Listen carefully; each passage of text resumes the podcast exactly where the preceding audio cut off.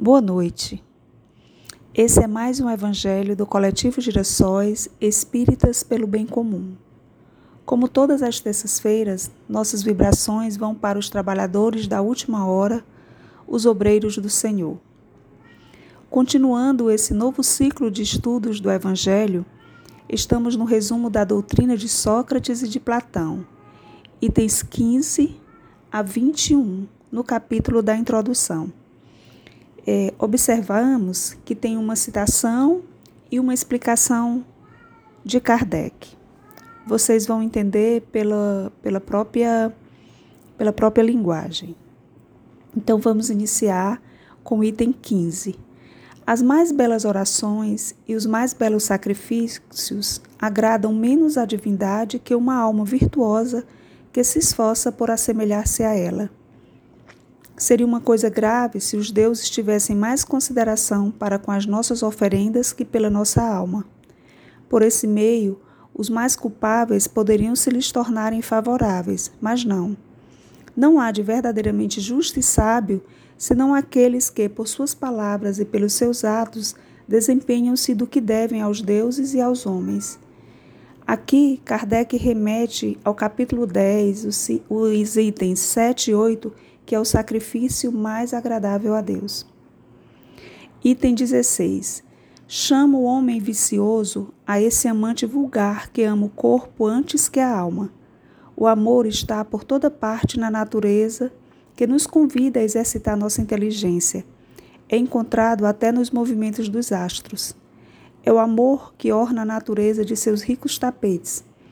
Ele se enfeita e fixa sua morada lá onde encontra flores e perfumes.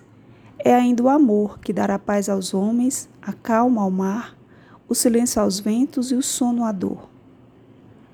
A explicação: o amor que deve unir os homens por um laço fraternal é uma consequência dessa teoria de Platão sobre o amor universal como lei natural. Sócrates, tendo dito que o amor não é um deus nem um mortal, mas um grande demônio, quer dizer, um grande espírito presidindo ao amor universal. Esta afirmação lhe foi, sobretudo, imputada como crime. O item 17. A virtude não se pode ensinar, ela vem por um dom de Deus àqueles que a possuem. É aproximadamente a doutrina cristã sobre a graça. Mas se a virtude é um dom de Deus, é um favor que se pode pedir, porque ela não é concedida a todo mundo. Por outro lado, se é um dom, ela é sem mérito para aquele que a possui. O Espiritismo é mais explícito. Ele diz que aquele que possui a virtude a adquire por seus esforços, em existências sucessivas, em se despojando pouco a pouco das suas imperfeições. A graça é a força da qual Deus favorece todo homem de boa vontade para se despojar do mal e para fazer o bem. Item 18 é uma disposição natural a cada um de nós se aperceber bem menos das nossas, dos nossos defeitos que dos de outrem. O Evangelho diz: Vedes o argueiro no olho do, do vosso vizinho, e não vedes a trave que está no vosso. Capítulo 10, itens 9 e 10. Item 19. Se os médicos fracassam na maioria das doenças, é que o tratam o corpo sem a alma, e que o todo não estando em bom estado, é impossível que a parte se porte bem. O Espiritismo dá a chave das relações que existem entre a alma e o corpo e prova que há reação incessante de uma sobre o outro. Ele abre assim um novo caminho à ciência. E ele, mostrando a verdadeira causa de certas doenças, lhe dá os meios de combatê-las. Quando ela se inteirar da ação do elemento espiritual na economia, fracassará menos frequentemente. Item 20. Todos os homens, a começar desde a infância, fazem muito mais mal do que bem.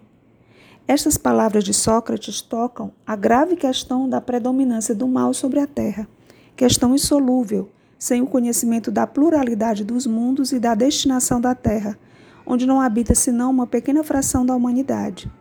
Só o Espiritismo lhe dá a solução que está desenvolvida adiante nos capítulos 2, 3 e 4. O item 21. Há sabedoria em não crer saber aquilo que tu não sabes.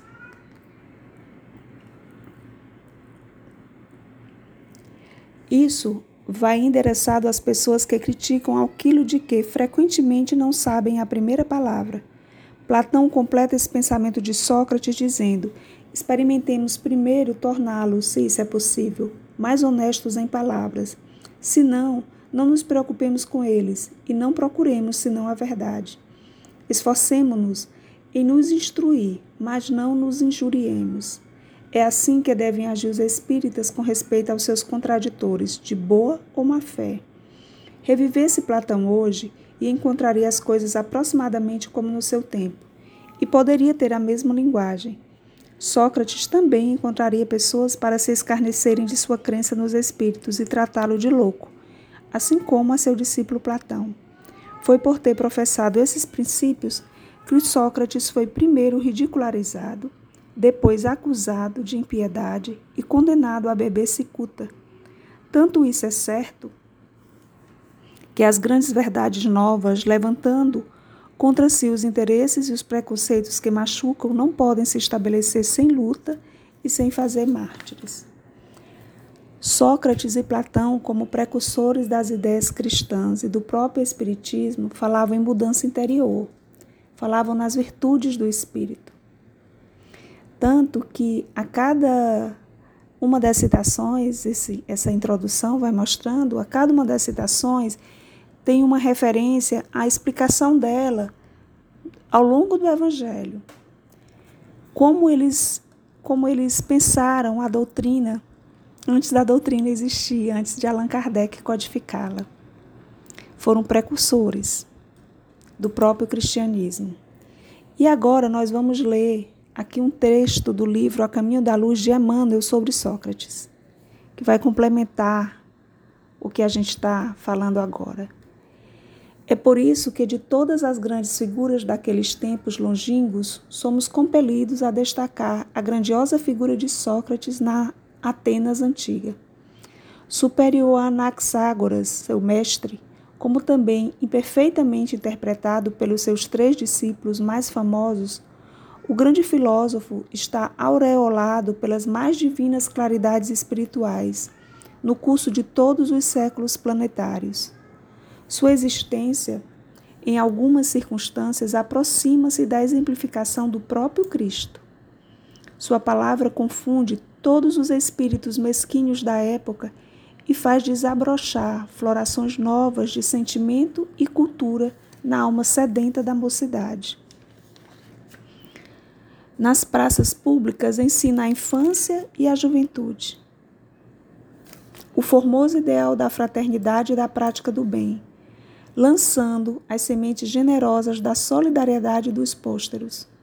Mas Atenas, como cérebro do mundo de então, apesar do seu vasto progresso, não consegue suportar a lição avançada do grande mensageiro de Jesus Sócrates é acusado de perverter os jovens atenienses, instilando-lhes o veneno da liberdade nos corações.